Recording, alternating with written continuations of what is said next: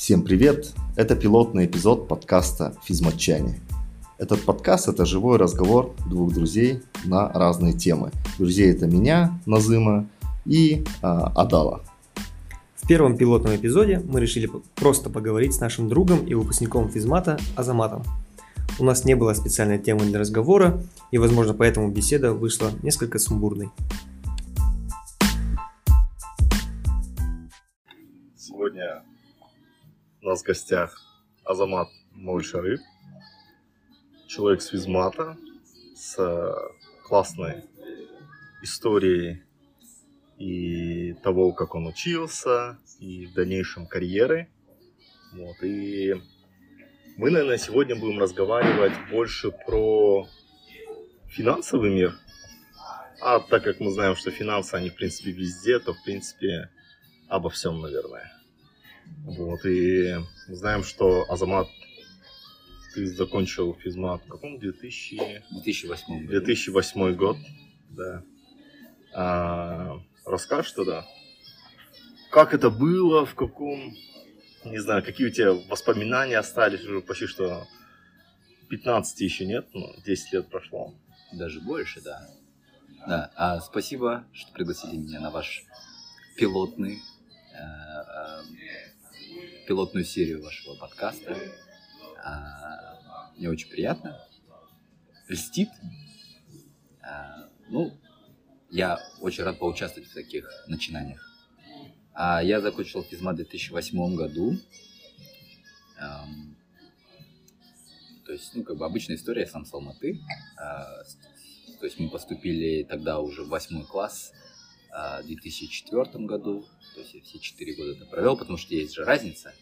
Mm-hmm. Условная разница между физматовскими, которые э, поступили в восьмой, и тот же десятый класс такой был. То есть, мне кажется, это больше такой full experience.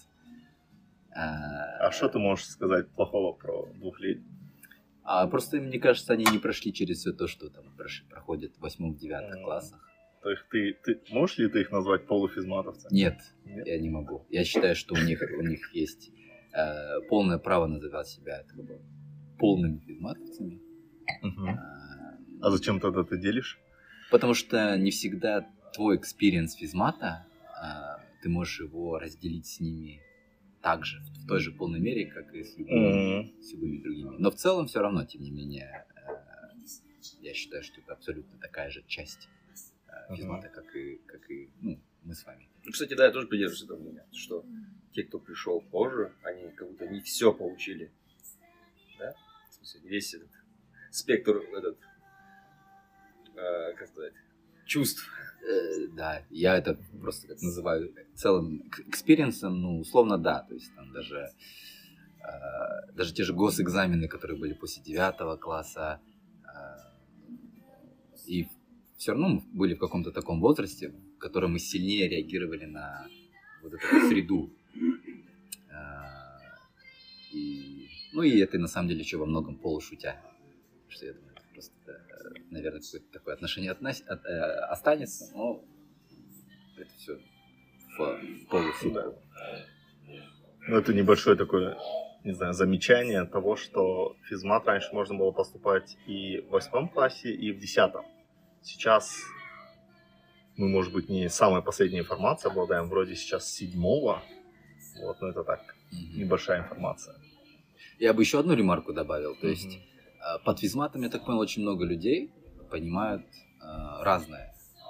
А, да, по умолчанию, кстати, мы под, под физматом подразумеваем э, республиканскую физику, физико-математическую школу имени Желтыкова, та, которая на ботанике, та, которая к теме.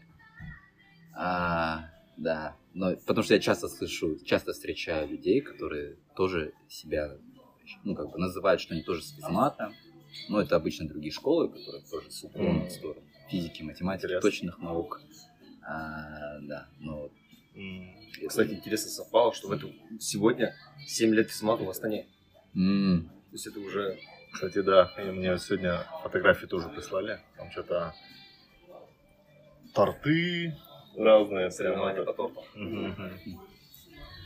Но мне кажется, в Астане еще физмат такой чуть... То есть есть все-таки разница у того, что когда там в школе... сколько это, семьдесят какого-то года, ну, лет пятьдесят, наверное, скоро будет, да? Да. И в Астане это все-таки, наверное, ну, какая-то инновация, да, то есть это что-то новое. Угу. И я как понимаю, то, что она именно сделана с начальных классов. И поэтому, ну, то есть, наверное, никогда не было точной программы начальных классов. Mm-hmm. Ее как-то, я думаю, талантливые люди придумывали. Может быть, ее как раз и делают более такой адаптированной, новой, но все равно, мне кажется, в образовании именно вот этот опыт, он, по-моему, важен. Ну, то есть вот, прогнать большое количество поколений учеников, чтобы понять, что им как бы что-то удается понять, а что-то нет. То есть, мне кажется, это важно. Um, я отчасти согласен, uh, потому что мы говорим о каком-то отборе. Азамат был как некий отбор. Mm. Uh, и uh, вот эта селективность, она позволяет создать определенную среду, uh, которая uh, тебя формирует, дает тебе какие-то рефлексы, навыки, знания, которые ставят тебя на определенную траекторию твоего развития, твоего роста. Я думаю, тяжело репликировать это какими-то другими способами, кроме селекции. Но, жестко, жестко. Да, но в то же время я думаю, что у, такой, у такого формата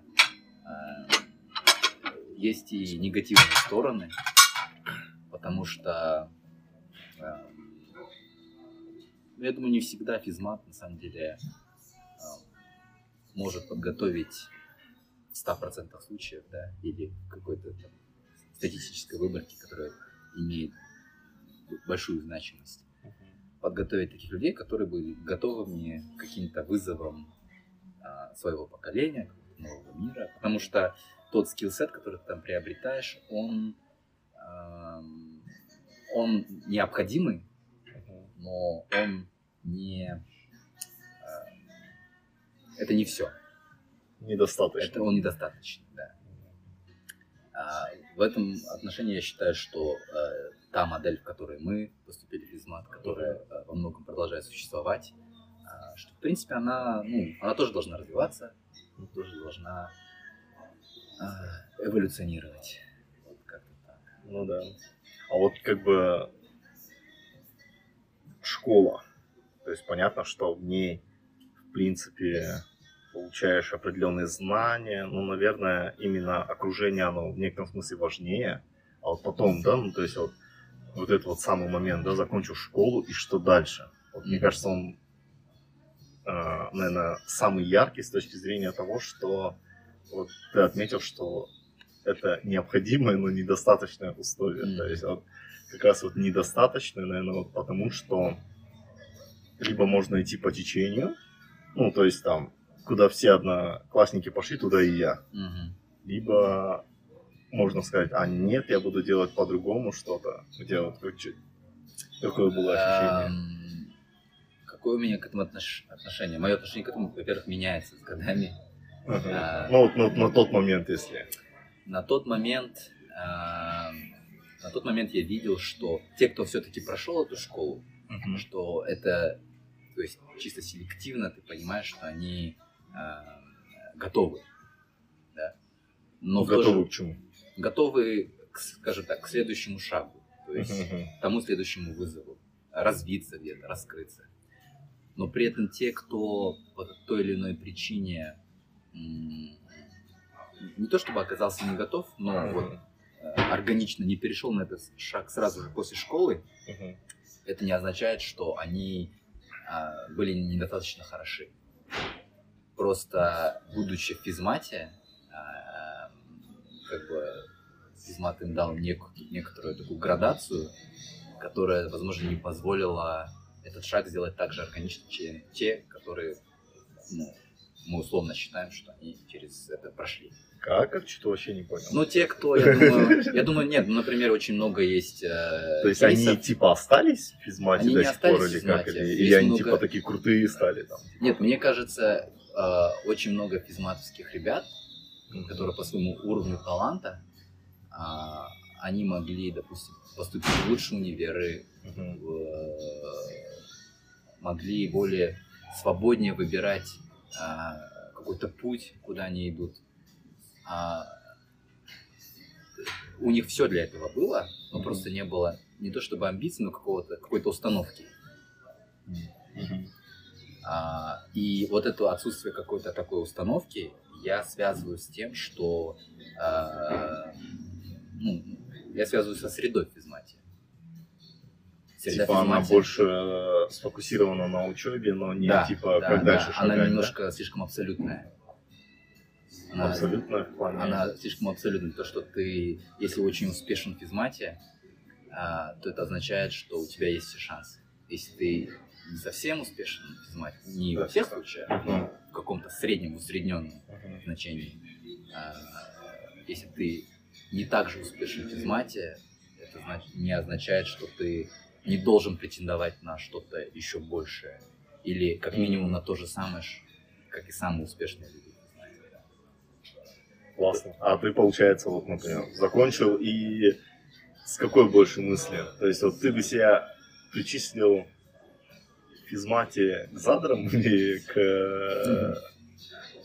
типа талантливым, ну то есть я не знаю, обычно же всегда делят там типа вот этот задрот, вот, вот этот говорят типа, ну он просто талантливый. Ну, вот. Во-первых, из матери чисто номенклатурно было разделение между задротом и задром.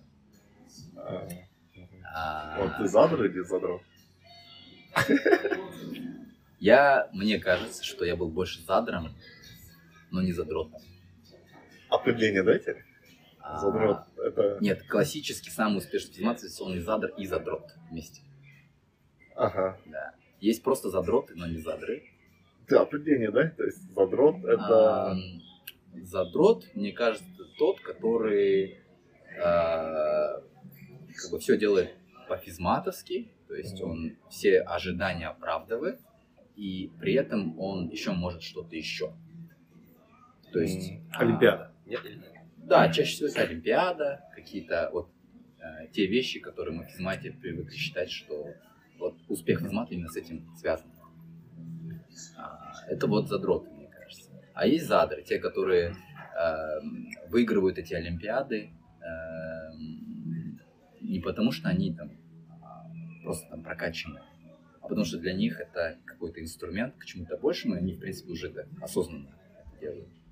А задры — это те, которые не могут в олимпиадах участвовать, но потом по э, окончанию школы uh-huh. они чуть более готовы к тому самому следующему шагу. Как я, вот, условно говоря, я их делил больше так. Те, кто талантливые, и те, кто трудолюбием берут. Если для меня там задрот — это был тот, кто трудолюбием берет, uh-huh. задр — это тот, кто больше талантливый. Ну, по такой формулировке я, наверное, задрот тогда. Что, э, а, да. да, но я с такой формулировкой не согласен. Ну, у тебя какая она, то есть она, а, потому что я чуть не понял деление. Ну, то есть... ну, потому что, я думаю, я был в некоторой степени успешен, я не был супер успешен по физматовским меркам, uh-huh. а, но это было связано с тем, что с, больше с, с трудом, uh-huh. а, потому что я помню, когда я пришел, у меня бэкграунд, он был не такой сильный, как оказалось. По сравнению, ну, в сравнении с другими ребятами. А, и ну, мне приходилось как бы, больше усилий прилагать, чтобы достичь там, какой-то успеваемости да, хорошей. А, потому что были ребята, которым это давалось легче, uh-huh. и они дальше шли уже вот в сторону более усложненных, а, усложненной траектории там, успешности физматики. Ну, говоря, олимпиады. А, ну, ну, ну ты же физмат отлично закончил, да? Я насколько помню, или как? Я ну, в итоге закончил отлично. С отличием, ага. а, но в тот момент в физмате очень сильно делали упор на вот эту статистику. Да, да, да. Подкручивали, думаешь? А, ее не то, что подкручивали, ее обозначили как в ценность. А, окей. Да, и просто дали какой-то инсентив, и ученикам дали там, путь к этому, и э, ученики, соответственно, реагировали на эти инсентивы и старались именно mm-hmm. в этом ключе работать. А, ну, у меня как бы изначально было понятно, что я на Алтангига не шел. После восьмого класса это стало mm-hmm. понятно. А, и, если честно, я как бы в некоторой степени рада. Почему?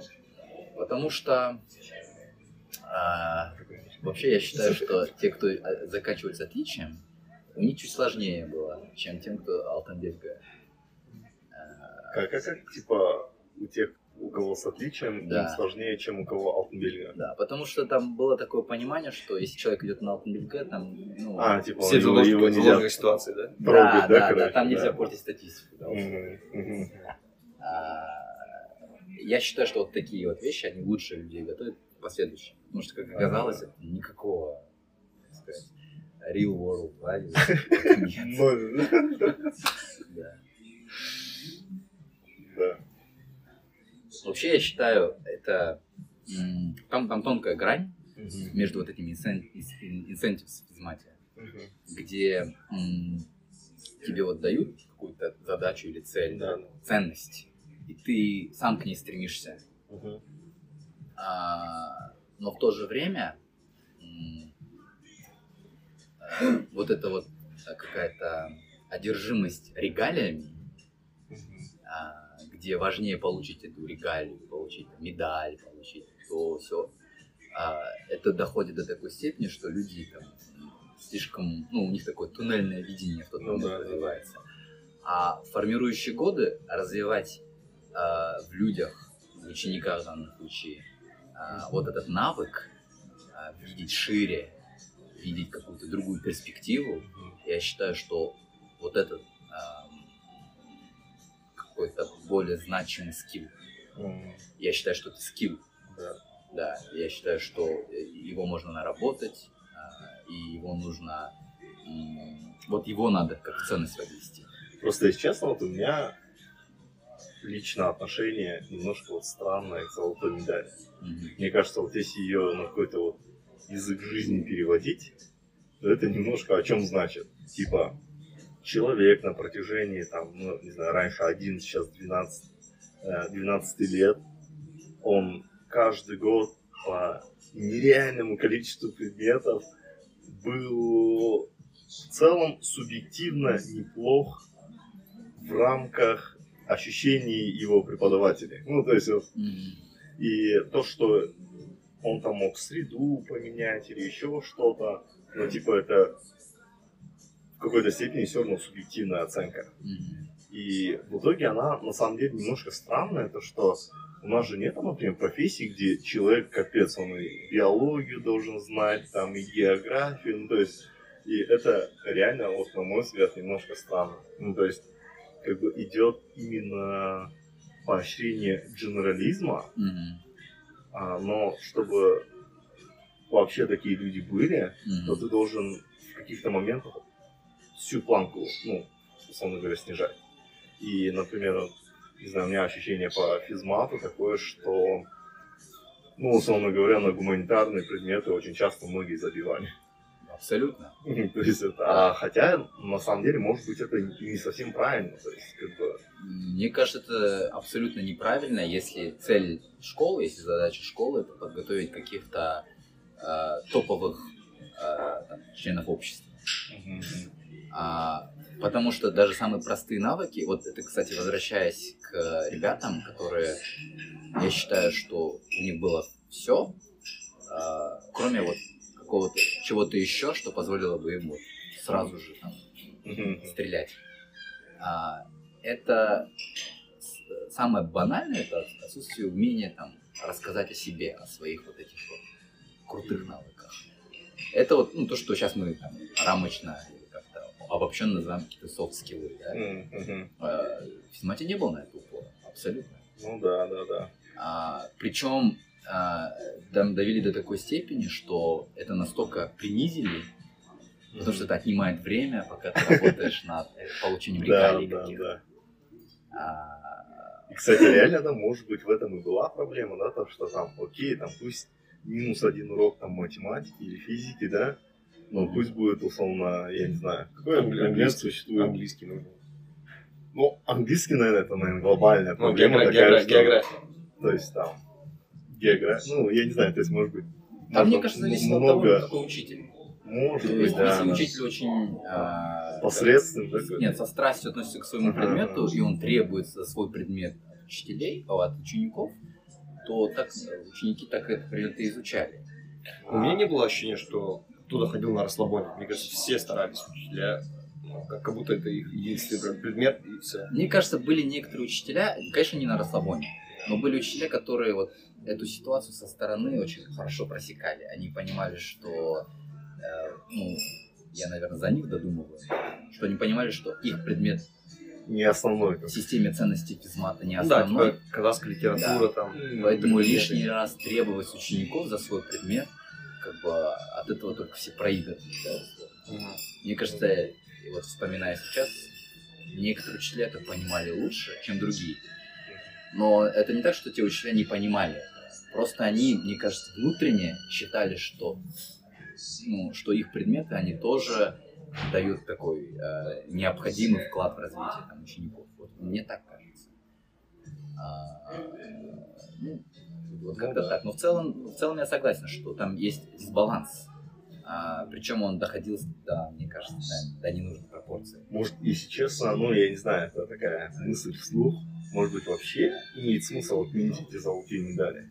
Вы же помните, в восьмой класс, как пришли, там э, из-за того, что типа ты не так, что пришел в какой-то сформированный класс, ты приходишь вообще там, короче, и тебя ну, бежишь даже вокруг стульев, знаешь, пока музыка играет первую, первую, первую да, четверть. Да, да, да. И учителя примерно как к тебе относятся первые две четверти, да, наверное, да, наверное да. так до конца школы к тебе и относятся. Да. Плюс-минус так и есть. Вот это я, мне кажется, лучше объяснил, чем я про свой экспириенс. Потому что там они там первые там, две недели отсканировали, поняли, кто топ, кто не топ. Вот. Получается, ты одиннадцатый класс. одиннадцатый класс. ЕНТ. ЕНТ. А... И какие у тебя мысли? А... Мыслей немного, но была одна установка. Угу. А... Хотелось всегда большего, как-то... Большего от чего? А, ну, хотелось учиться за границей, а, хотелось учиться. То есть ты не, не патриот, да? На гранте. А, нет, ну, лично в моей ситуации потом оказалось, что э, я два года проучился в Алматы. Кстати, почему два года? То есть почему ты один год тормознул? Ну, потому что я шел... Во-первых, по Болашаку. Uh-huh. А, Болашак на тот момент а, как-то он сделал такую а, схему, что если ты не приоритетная специальность, uh-huh. то ты не едешь на языковые курсы. А, поэтому я сначала первый год поступал по Болашаку, uh-huh. второй год я поступал в универ. То есть уже получив положительный ответ от процесса подбора Болашака. Сложно было. И я второй год поступал в Штаты. Угу. В смысле, а первый год ты вот, например, в Болашак поступил и, и что в итоге? А, ну, сам процесс просто очень так долго занял. То есть, ну, довольно механистически. Документы подаешь, просто ждешь, пока тебе ответят. Не, а там разве нет такого, что надо это прям конкретно поступить? Надо. Ну, я имею в виду, там, типа, ну, я имею в виду, вот ты поступил в Болашак, и тебе говорят, ну хорошо, там, когда решишь поступать, и приходи. Не так же? Нет, это, скажем так, два отдельных процесса. Если ты получаешь стипендию в Болашак, а, ну, у тебя, в типа, тот момент, у тебя опшн есть, да? Было. Был не опшн, а был, была гарантия, что э, Болашак теперь с тобой, теперь иди поступать. Ага. Да. И mm-hmm. ты, если в списке приоритетной специальности, то они тебя отправляют там, на, языковые, на языковые курсы. А ты не приоритетный? А я был не приоритетный. А ты почему? Потому что я шел на экономику. Почему ты экономику? Физмат учился, учился, а, кайнала. Ну, потому что, мне кажется, а, мне казалось, что вот мой путь вот, в сфере финансов, mm-hmm. а, в сфере, ну, такой, не то что не технической, а не математической, да, условно говоря. Mm-hmm. И... Поэтому была экономика. И экономика была, потому что только по экономике нужно было поехать по Болашаку. Нельзя было поехать там, по бизнесу или по финансам. Вот как-то так. Вот, mm-hmm. по этой причине. Это была неприоритетная специальность, поэтому а, а, ты мог учиться. А, а сюда, да, да. Почему? В плане того, что тебе как-то вот прям, не знаю, там, физика, математика, программирование прям сильно не понравились, да? Не поэтому. А, не поэтому. А, а, потому что я не понимал. Чего не понимал? Я не понимал, что э, в мире потом э, неважно, неважно, как ты будешь учиться, в смысле, на кого ты будешь учиться. Мне казалось, что у тебя там больше шансов, или что это необходимый пререквизит для того, чтобы потом а, работать в финансах или в, те, в тех сферах, где я себя видел в будущем. Поэтому. И плюс еще, как бы опять же, тоже не до конца понимая, а, я считал, что ты ближе всего к какому-то бизнесу. А... Ты уже в школе видел себя в финансах, считаешь? А, я себя видел в... компаниях, да? Я, вот, вот я именно так и рассуждал, как в каких-то компаниях, а вот компании, они занимаются, ну, это, это бизнес-структуры. Ну, то есть а, ты был в некотором есть... смысле, как, ну, не знаю, это ну, неправильно говорить там, жертвой маркетинга, да, но в плане того, что ты был в некотором смысле подвержен маркетингу тех компаний, которые маркетировали каким-то образом до себя. Они единственная себя не маркетировали сфера, ну, как на бы... тот момент. Я же школьник был. Да, ну я имею в виду, ну, какой компании. Это я вот как, вот как я понимал, что в мире происходит. Goldman Sachs, то есть. Да я не знал, что Goldman Sachs. То есть, в целом, это компания как структура, и ты себя видел компанией. Да, я думал, что вот, да, что вот в мире есть вот компании, вот, и они что-то делают, да. А компании там, это спрос-предложение, у них там, они что-то там продают. У них есть клиенты, а это все связано там, с экономикой. Да? А, и плюс, если честно, мне просто была интересна больше география. А, типа страны, что вот есть разные страны в мире. Вот, было вот такое вот очень э, примитивное понимание этого всего. Ты исходил, получается, из реально из интереса, да, типа, я бы да, хотел да, работать да. так, а не так, что, ну, просто у меня надо было, где больше денег, в какой сфере, типа такого. Да я не понимал этого тоже. Как ты? В смысле, я не понимал, в какой сфере больше денег. То есть, я, я может быть, э, э, понимал, что, типа, банки занимаются чем-то, ну, что связано с деньгами. Ближе к деньгам, да? Да. Но я понимал, что это такое э, тупое мышление. Наверное, это не совсем так. Ну, короче, я... Оказалось так, да? И решил это. Ну, не совсем, да. Где печатают? Условно говоря, сейчас меня бы кто-то спросил, школьник, как, в какой сфере двигаться или что делать, там на самом деле не от сферы зависит, зависит от того, наверное, чем ты хочешь заниматься, не кем работать, а там, какой вклад да, внести, наверное, так. А, наверное, лучше отвечая на этот вопрос, ты лучше понимаешь, куда тебе двигаться. Мне кажется, мы все лукавим, когда говорим, что в школе что-то мы хотели, потому, мне кажется, это чисто задача родителей, правильно там заметить что-то в тебе и правильно направить тебя. Не, мне кажется, вот у родителей основная задача не мешать, нет? И ты как-то вот вроде на шару, но интуитивно как-то это, куда ты идешь, ну, или вот, или куда, ты, куда тебе нравится. То есть, если это... ты видишь, что он ребенок сам, хочет, а, да, не ну, мешаешь. Да, да, да, а если да, да. он а, такой, если просто, видишь, закончил что... школу, типа, и, ну, сам не понимает, mm-hmm. направляешь. Ну, я, честно говоря, затрудняюсь ответить на этот вопрос. А, я считаю, что школы могут лучше работу проводить с учениками, объясняя такие вещи. Вот. Именно конкретно в физмате вот этого не было. Был такой ресурс на э, выпускников да, разных поколений. Это не должны быть самые известные выпускники, да, они всегда заняты, да, условно. Но какой-то нетворк есть, где люди могут вот такие вещи объяснять, более обыденные. Ну, более или через подкасты, да, по крайней мере, слушать советы старших, да? Или через подкасты. Да. Я считаю, что это да, отличный инструмент э, как бы расширения своего знания о том, что, как в мире что работает. Разумеется, подкастов в наше время нет. Да. Так то что... есть у тебя было видение того, что ты все видишь в компании какой-то, ты нарабатываешь не экспертизу, было, у тебя не было видения, работает. Не было видения. А, было, было понимание, в какой сфере эта компания? Нет, нет, не было понимания. У тебя, ты заканчиваешь э, школу, у тебя просто задача есть. Ближняя. Ты примерно знаешь, что, ну, вот, наверное, вот здесь вот больше шансов на все, что именно ты не в курсе. И тогда был Болашак, я прям немножко сфокусировался именно на нем. Вот а... теперь расскажи, как ты в такой крутой университет поступил. Ну, на самом деле, мне кажется, универ прям реально топчик. То есть, и расскажи про универ. Какой университет? Uh, университет University of Michigan Энн Арбор. Uh, это вот в штате Мичиган, рядом с Детройтом. Uh, да, я считаю, что это отличный университет. Uh, он... Uh, Университет – это отдельный бизнес, поэтому во многом качество универа, да, мы оцениваем по каким-то рейтингам, где они, эти сами универы, там, максимизируют эти, те критерии, по которым составляются там, эти же рейтинги. Да. Но в целом, да, в целом я скажу, что универ отличный. Я, наверное, еще добавлю, что, возможно, я все, что мог получить, не получил. Опять же, по... просто ты изначально много чего не знаешь, что можно его получить.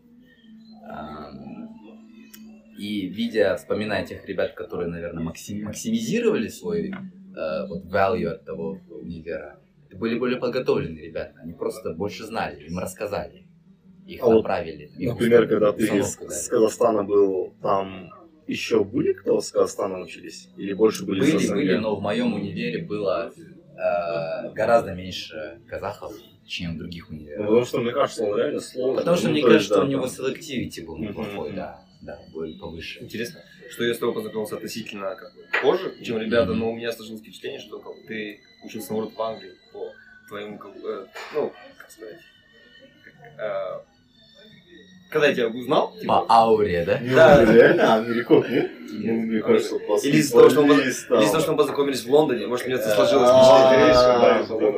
Красота, глаза смотрящего. Я не могу представить, что ты видел сам. Что, давайте это. Красиво, да. Да, ничего себе. Ася училась в Мичигане.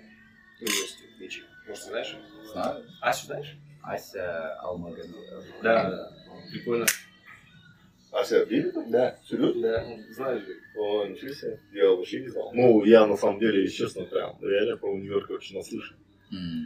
И для меня был прям этот, наверное, эту историю знаешь, что на одной встрече очень крутой фонд с Америки, mm. их основатель сказал, что мы стали в этом году смотреть выпускников не только Лиги Плюща. И первым университетом был, который мы пошли, University of Michigan. И, говорит, mm. я удивился, что насколько там крутые mm. студенты. Не, вот это вот э, учеба в Штатах, я помню вот одну общую тему. Критическое мышление. А, и вот я считаю, что, вот, возвращаясь опять же mm-hmm. к мату, какие практики должны улучшиться, вот они должны развивать вот это критическое мышление. И если ты критически мыслишь, ты понимаешь, что вот эта концепция Лиги Плюща, что это, ну, такая хороший маркетинговый ход какой-то, а по сути брехня. Потому что Лига Плюща в том виде, который она существует, это спортивная ассоциация. И в этой Лиге Плюща там может быть, ну, не все универы действительно топ в том отношении, как они себя там маркетируют. Я считаю, что там вообще два университета, которые выезжают за счет Лиги Плюща, да? А, да, если, бы поэтому... ты, если бы ты в них учился, ты бы то же самое говорил, типа, вот я в плохих универах от, отучился, несмотря не, на то, что а, они там Лига Плюща. Я, в принципе, про свой сейчас универ так говорю хорошо, потому что я думаю, от этого ну, никто не застрахован, да, но если мы как бы по чесноку говорим, а, ну, я не считаю, что а, только учась в каких-то универах вы можете а, ну, прокачаться. Угу. Мне, мне кажется, на самом деле в универах та же ошибка, как со школой. Да, ну, то да, есть, да. Вот в какой-то момент, может быть, человек заканчивает физмат, и ему кажется, вау, я готов для мира, потом он там может закончить там, я не знаю, лучший вуз в мире, и будет складываться ощущение, что угу. я готов для покорения мира. Но на самом деле это, ну, неправда. То есть, это неправда. Скажем так. Если универ дает тебе такое ощущение, отлично, mm-hmm. да. но а, не всем дает универ такое ощущение. И... Поэтому а, гораздо лучше, если вы это ощущение будете искать в чем-то другом, чем, чем в какой-то регалии, чтобы отучились в каком-то универе. Ну да.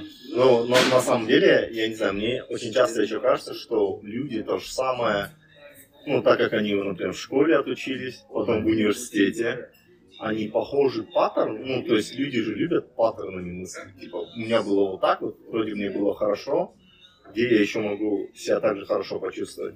Идут на работу и пытаются, условно говоря, вот, максимально подогнать типа статусность под условную успешность в целом. Mm-hmm. И там типа я вот закончил хорошую школу, хороший вуз, я в крутом месте работаю. Mm-hmm. В принципе, если я там а, являюсь топ-квартал, mm-hmm. значит я хороший. Это в принципе, наверное, очень часто и правда. Но является ли это хорошо для общества, либо для человека? Mm-hmm. И вот здесь, мне кажется, всегда, когда у человека внутри идет какой-то этот, ну, я не знаю, несогласие какое-то. И вот здесь, вот, не знаю, будущим ученикам, кто mm-hmm. будет поступать, на работу выходить, мне кажется, очень нужно думать по поводу того, что, что вам приносит счастье, и э, ваше некое такое... кем вы хотите казаться для общества. Да, э, скажем так, э, вот эта вот концепция статуса внутри общества, что на какой, я не знаю, получается, ступеньке в лестнице общества ты находишься, это лишь один способ, парадигма, да? Uh-huh. Это какой-то там инструмент того, как ты осознаешь это общество. Но есть другие, на мой взгляд, более... Э, правильные или более такие rewarding mm. парадигмы, которые, которые позволят вам обрести себя, прийти к своим целям, выполнить свои задачи. Да, да, я вот с этим не согласен. Но в целом да, то есть э, мне вообще не нравится этот тренд, он в принципе продолжается вне школы, где люди, опять же, вот возвращаясь к этой теме, то, что ты регалий нахватался, и это регалия. Ну почему регалия? Потому что она сигнализирует о том, что ты на определенной ступени статусности этого общества. Mm-hmm.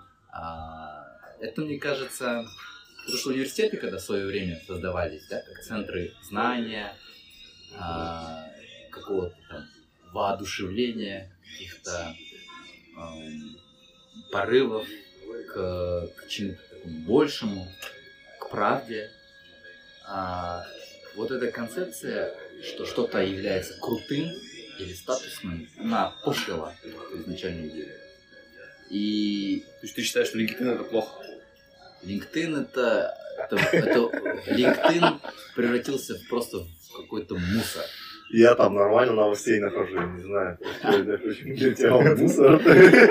Смотря кто что ищет, да? Смотря кто что ищет, да. Возможно, но все равно а, LinkedIn превратился, он нормализовал вот это тщеславие. А, ну, это как, как это правильно назвать, я не знаю, тщеславие ли или... А... Это парад тщеславия, все, все лишь бы... Это, это как видели недавно, прикол был, типа, я получил а, права. Да-да-да. И там, типа, аналогия LinkedIn. Я рад отметить, что сегодня... Вот, я об этом говорю. Я по дороге на работу я э, встретил бездомного, я пожал ему руку. Э, да, картинка, где да. друг друга заэндорсил, и там генералы север, северокорейские да. полностью в медалях. Это вот, знаете, столько иронии по этому поводу, но она такая близка к реальности. Вот это та ирония, которая прям один в один с, да. с, с реальностью связано. Ну, это, как бы, мне кажется, одна из функций признания, да? Нам всем людям нужно признание. Ну, да. Нет. И... Да, но да, человек да. не есть резюме. Да. да, но человек при этом есть резюме. А ты же, ты же как-то хочешь выделяться, выделить себя. Ну и ты в LinkedIn, соответственно, такие вещи пишешь. В том-то и дело, что он как какой-то engine, да, он генерирует именно вот эти вот первичные порывы человека. А, mm-hmm. Ничего хорошего, нет? Да, но при этом польза для общества это не особо. Ну, если бы все люди по первому зову природы как бы, действовали, да, я думаю, не были бы обществом, да. LinkedIn это нормализовал. И я считаю, что вообще все эти социальные сети, им нужен дизлайк-баттон анонимный. Мне кажется, если он будет, то в принципе какая-то там, скажем так, это более напомнит, наверное, реальный мир. Потому что в реальном мире у тебя есть возможность, знаете, что сделать? Ну, не слушать мнение человека, да? Mm-hmm. Как-то э, сказать, донести мысль, что есть какой-то такой чек. Mm-hmm. Keeping somebody in check. Okay. А в социальных сетях такого нет. Ну, я думаю, там есть это такое, ты, короче, глазами дизлайкаешь, и они это анализируют тоже все равно. Mm-hmm. Как ты проматываешь mm-hmm. какие-то вещи. А-а-а.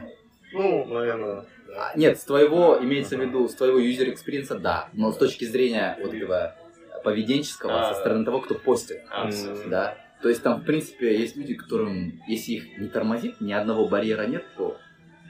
Ну, если у него охват, там, ну, если вот э, человек проматывает, то у него охваты падают. Ну, то есть цифры, цифры уже говорят ему, что ну, он да. идет куда-то не туда. Типа это. Угу. Краткий такой вопрос в плане вот, универ. Mm-hmm. Вот, мы, может быть, немножко много обсуждали физмат. Вот. Что тебе универ дал? Не знаю, назови свои два любимых предмета, одного, может быть, преподавателя, mm-hmm. либо, может быть, одну фразу, которая прям немножко для тебя там была геймченджером, и ты бы сказал то, что mm-hmm. я рад, что я проучился в этом именно университете по данной причине. Я постараюсь кратко ответить. Mm-hmm. Нет, пока не надо. А мы как бы не, пока нормально. Да, да, да, да. Я постараюсь ответить кратко, потому что, ну, универ, я считаю, ну, именно мой эксперимент в универе дал лично мне очень много. Если строго отвечать на твой вопрос... Не, я вот, может быть, абстрактно, прям как бы ты это лучше структурировал. Ну, во-первых, я в Аконсове э, закончил вторую специальность, финансовая математика. Mm. А... Физмат, да, закончил? Потому что, ну, я в итоге э, финансовую математику и экономику физмат. закончил. Почти что физмат да, закончил. Так, так получилось, что у меня это получилось. Эм... Почему? Потому что в математике была такая какая-то... интеллектуальная такая интенсивность, которой нет в других предметах. А, ну, в точных науках она, она есть. Плюс еще экономика, так же как и математика, слишком широкая наука. Там можно, на самом деле, бесконечно углубляться во что-то одно. А, в общем, я не знаю. Я не, я не экономист. Скажем. Ну, сколько это вообще наука? Нет, это наука. Экономика есть как наука. А, вот это вот э, высокомерие со стороны лю- людей там, э, с, точно, с бэкграундом в точных науках я не разделяю. А, я считаю, что вот, возвращаясь, что в физмате этого было слишком много, это было неправильно. А, это действительно наука, а, но, как и все науки, у нее вот есть какой-то свой фокус, который не всегда применим к реальной жизни. А, это, наверное, для, вот, для людей, которые такого склада ума, такой системы ценностей. Я не человек науки, хотя для меня наука, это, это я считаю, что это э, единственное, чем действительно стоит заниматься в этой жизни, э, куда должны направляться деньги, что приводит общество к, к прогрессу какому-то. Эм, ну, и как бы вот это понимание этого у меня как-то пришло именно в универе. И плюс, я, я уже это говорил, именно я считаю, что самый важный скилл был в каком-то критическом мышлении. А, потому что в, американской, в американском образовании, в принципе, они делают на это упор, а, и, в принципе, идет очень такой, очень открытый дискурс, а, в общем, скажем так, в поиске истины какой-то в любом каком-то вопросе. В принципе, его, его уже закладывают на, даже на уровне бакалавриата. Вот. А, ну и плюс еще какие-то другие вещи. Ну, кстати, вот тоже такое было, то, что ты говоришь.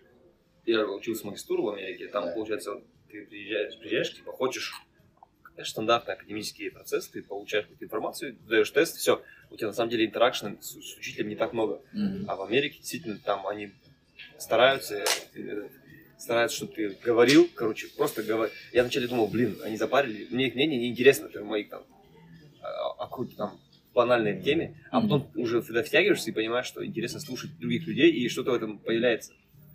Вот ну, это реально прикольно, нет? Вот я, потому что, короче, у меня был такой странный, ну не знаю, экспириенс того, что я посетил энное количество э, занятий вот на реальных эм би эй, в которых я потенциально хотел бы учиться.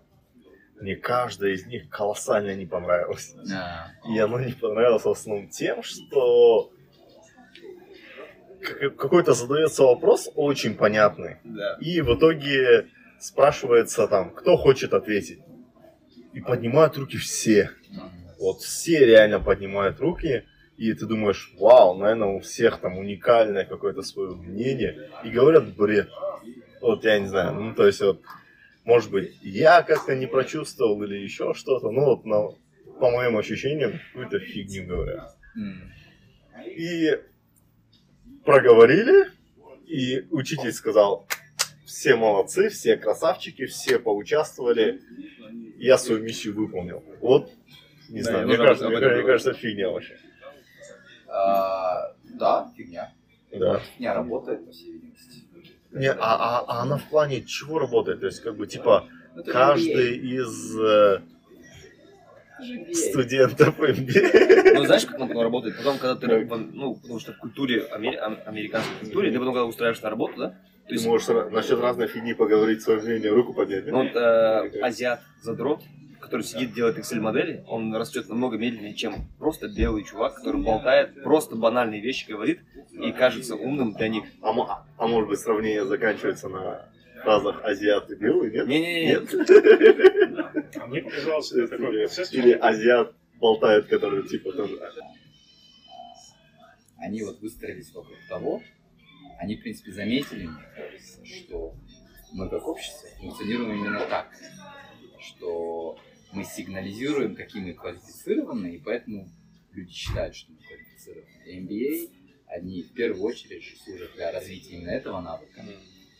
И э, да, когда этого слишком крика много, когда, скажем так, когда каждый что-то говорит, это каждый является лидером. Каждый является лидером, когда все говорят, да, да, да. То получается шум. Ага. Вот, э, потому что есть какой-то там, я не знаю, проторенная дорога, то, как нужно преуспеть на программе эм би эй. С этим, конечно, это в этом минусы. Но в целом, то, о чем говорит эм би эй программа, почему эта программа выстроена именно так, мне кажется, она очень точная по тому, как функционирует общество. То, что общество должно функционировать по-другому, это другой вопрос. То, как оно должно быть, это другой вопрос. А, типа, какое да. оно есть сейчас, это да. как бы... А как ну, оно есть на самом да, деле, да. это, это вот, а, ну, мне больше об этом, мне кажется. И, в принципе, вот я сейчас понимаю, что вот эти скиллы, которые uh-huh. там тебе могли дать, а, если тебе есть что сказать, а, и у тебя нет этого скилла, это хуже, чем...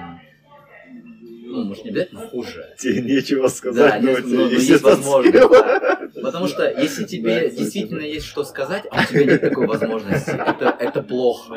Да. Да. Это такой ну, да. большой минус для человечества. Да, да, да, да. И второй момент... Короче, драйвер настраивает, да, какой-то, типа, общество, да, ты да. и драйвер между вами. Да, да. Он дает тебе навык, да, там, uh-huh. условно.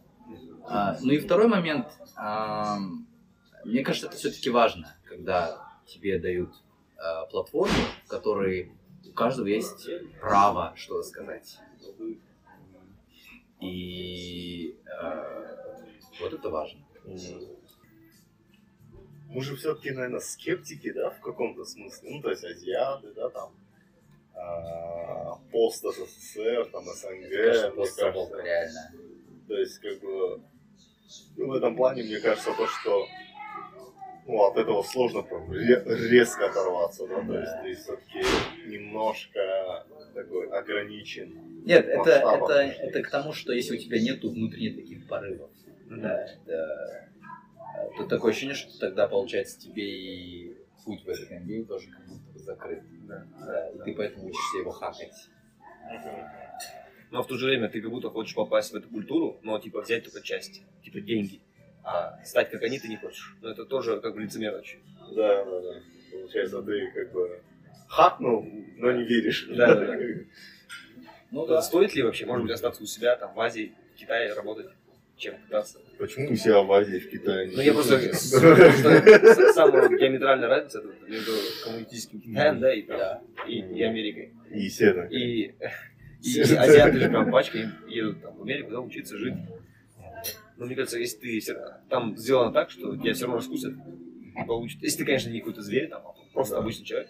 Вот реально назови, вот немножко, может быть, у нас бок ушел, но прям по универу, четыре прям, за что ты прям благодарен универу. То есть одно мы услышали, это критическое мышление, а потом... А, что потом? Ну, опять же... Баскет научился играть? Или умел? Наоборот, я там уже перестал. В универе... Вообще, я думаю, универ, он не только для знаний и для, там, для обустройства на работу. Это, в принципе, такая среда э, безопасная, где человек может там, э, что-то для себя пробовать, тестировать. Mm-hmm. А, вот в этом отношении, где он формируется и лучше себя понимает, вот универ – это вот хорошая, э, хорошая среда. А у него остается на это время? Потому что у тебя как бы постоянно какие-то пары там или еще что-то, и вроде и потусить не, надо. Не, не, не. Мне, думаю, мне кажется, мне это смысл. Я думаю, любой человек согласится, что как только начинает работать, он понимает, как у него было много времени в универе. Ну, с одной стороны, да, но с другой стороны, ты прикинь, то есть это тебе надо было что-то выучить, и еще надо было тебе тусануть, то есть нормально. И как бы ты выходишь на работу. Я, я бы еще здесь сказал то, что выходишь на работу один момент, потом, когда дети появляются, это, мол, два, наверное. То есть это, это, мне кажется, немножко сильно меняет пропорцию свободного, несвободного времени. Или хотя, может, от определения зависит. Ну, я не знаю, я чем, чем дальше живу, тем больше я понимаю, как много времени было. Вот, наверное, так. Как бы, как бы сильно людям в универе не казалось, что... Во-первых, у тебя энергии там больше. У тебя энергии больше, ты... У тебя мозг спать три часа. Да. Мне кажется, это было пиковое время, да, когда мозг ровно. Да. Вот кто учится сейчас... В школе прошло. Ребята, вы это, у вас много времени. Потому что в универе же э, вот эта среда, это вот какое-то вот общество, да, нетворк, тот же самый. Э, ты же в нем формируешься, и э, все люди созревают в разное время, или доходят до какой-то стадии своего развития в разное время. И, в принципе, эти четыре года людям позволяют догнать, людям позволяют догнать, дозреть, да. И, и на самом деле, ну, то, что в обществе как бы устроено, что берется какой-то average, да, ну там среднее, yeah. Типа он должен созреть к следующему этапу между универом и школой, между там, не знаю, восемнадцать лет или семнадцать. Ну это вот возвращаясь, у нас так это прям жестче. Mm-hmm. В Штатах или на Западе, в принципе, вот это распространено gap year, люди могут и за три года, за два года закончить, захотят за пять. Вот, если ну, честно, знаете, я вот не знаю, то есть, как, какое у вас в целом отношение к людям, которые рано идут в университет? Вот, мне кажется, если ты... Рано после пол... школы? Да, да, да. Если ты, условно говоря, закончил школу в четырнадцать, занимайся чем-то года два. Не обязательно идти в университет и супер рано его заканчивать, потому что ты в итоге никогда своим не будешь.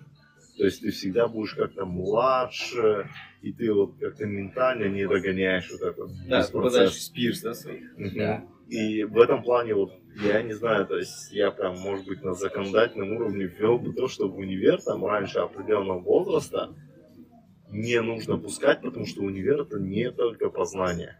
Это больше про социальную адаптивность под, я не знаю, какими-то условиями. Без, без удостоверения не пускать до университета. Ну, в каком-то виде. Да, да. Потому что ну, нет хорошего теста для того, чтобы определить, насколько человек ментально вырос. То есть, на самом деле, может быть, есть люди, которые там, не знаю, там, войну прошли, там, четырнадцать лет, это там, как дед может разговаривать. И... Да, и, и наоборот, может быть, там четырнадцать лет, как семилетний, с точки зрения какой-то ментальной составляющей. И мне кажется, я бы вот прям запрещал. Я, я с этим согласен. Я считаю, что типа, общество, наверное, больше выиграет от этого. Да, то есть это... Mm-hmm. А вы замечаете, что сейчас возраст стал такой, как бы, двадцать лет назад, когда тебе было десять, да, ты смотрел на тридцатилетних, они были все старше, чем мы сейчас, как выглядит. Ну, мне кажется, любой человек в этом. Да, да. А тебе не кажется, что тебе тридцать плюс стало, ты такой, так, я явно выгляжу моложе, чем мне казалось, как тридцатилетние выглядят. Ну, это же и фактически, и женится позже, и это, то есть, жениться тридцать лет. Мне кажется, это все чуть неправда. Ну, то есть, с точки зрения того, что любое новое поколение, в принципе, с определенной когорты старше себя, воспринимает довольно-таки критично. Yeah. И то есть, и общаясь с молодым поколением, ну, не знаю, лично я, короче, вот это вот испытываю, то, что вау, ну, они прям реально по-другому думают. И думаешь, так, окей, сколько тебе лет там? тридцать три. Вроде не такой старый, но пообщавшись там с девятнадцатилетним, не знаю, пацаном, ты чувствуешь, что вы немножко по-разному думаете, и, и это, наверное, нормально. Ну, то есть, как бы воспринимать то, что ты чуть-чуть, наверное, по-другому думаешь, чем люди, у которых там с рождения интернет есть, с рождения софт есть, это, наверное, правильно. Да. Я... Я вот тоже, когда первое ощущение было, mm-hmm. для меня оно было такое...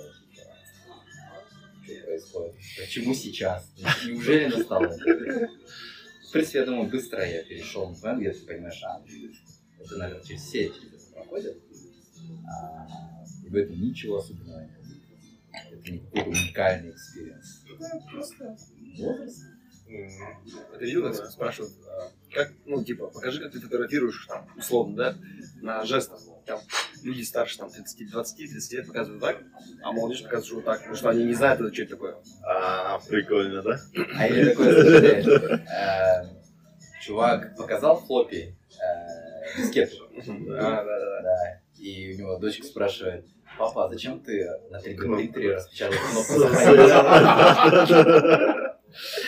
Да, это реально такая интересная штука. Окей, университет, может быть, мы четыре не выяснили причину, но мне кажется, мы очень классно поговорили про университет. А, в итоге, получается, у тебя университетское время заняло шесть лет, правильно, да? А, скажем или, так, или у меня шесть лет заняло время между школой и трудоустройством.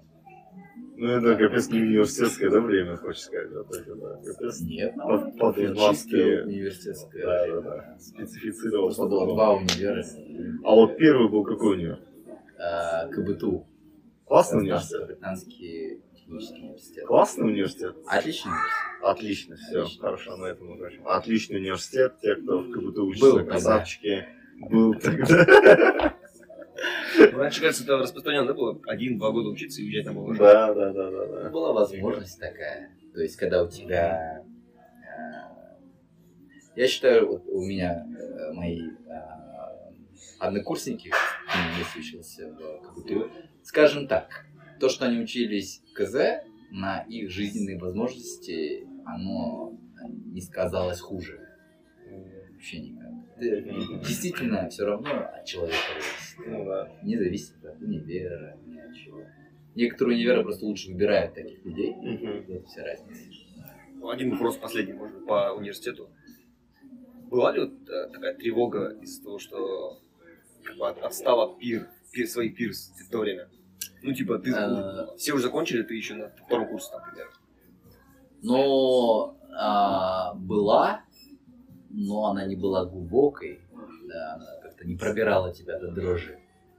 А, потому что была уверенность mm. в, в себе. Ничего себе. Мне кажется, что на начальном этапе это, все эти вот разницы, в этот, они очень чувствительные. Ну, как бы. Это mm-hmm. когда там, потом, через десять лет после работы, ты уже не видишь разницы, потому что настолько все глад, сгладилось.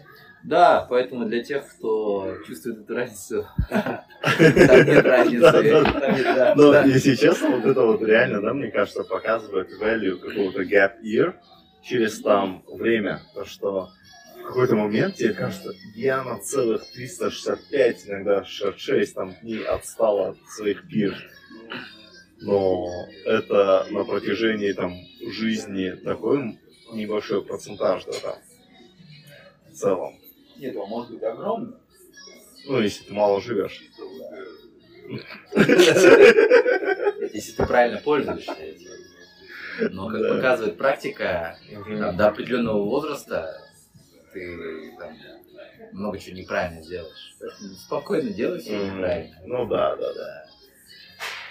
Интересно, хороший совет, да? Не переживать, не переживать. Если что-то отстал, ты думаешь, что отстал. Хорошо. Штаты закончились. Почему Нацбанк? Почему Нацбанк? Потому что... Рядом жил в Алмате? Это, как оказалось, около школы? Это оказался очень большой плюс по итогу. Нет, на самом деле была открыта позиция. То есть мой однокурсник, кстати, тоже с физмата, он уже работал там. И получается, он мне меня порекомендовал. Это, это потому, что университет раньше закончил, да? А, а Кука, вы что, вместе? Мы в Мичигане вместе учились. А, окей, окей. А Кука раньше, да, пришел? Да, да он надо раньше а... пришел. Лондон. Почему mm-hmm. следующее место после эм би кей было именно Лондон? А, ну... Почему не Мичиган? Ну, так же, как и в истории с Мичиган. То есть, я, я когда поступал в Мичиган, я не загадывал, что я поступлю в Мичиган. Я подавал несколько вузов, я прошел Мичиган. А какие ты подавал? А, я подавал в Чикаго, в Northwestern и в Мичиган. Я не знаю, почему я все на Мидвесте подавал. Я просто не понимал, не врубался. А куда прошел? В Мичиган. Только в Мичиган? Да, в Чикаго, в Northwestern я не принял. Прикольно. Мне причем кажется, что они оба, в принципе, наверное, не прям лучше. Ну, то есть... Как ну, как бы по рейтингам они лучше, да? Northwestern я не уверен. А, ну, в зависимости от рейтинга. Mm-hmm. Но Northwestern, он меньше. За счет yeah. этого там просто, в принципе, меньше людей поступает. Mm-hmm. А, но, как оказалось, действительно, по крайней мере, на undergrad experience, да, да, да. на самом деле, Мичиган ну, очень даже в некоторых аспектах больше дает. Да? Ну, это mm-hmm. вот снова вернусь к универу. Да не загадывал я вам. Я уходил с предыдущего места работы, начал искать, угу. была вакансия, я на нее подал, я на нее прошел.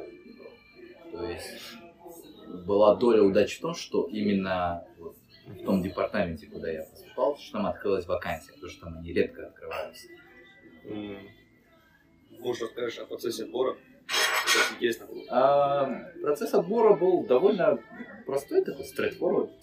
А, ты подаешь, а, оставляешь резюме, пишешь cover letter, где ты объясняешь, почему ты, почему именно там.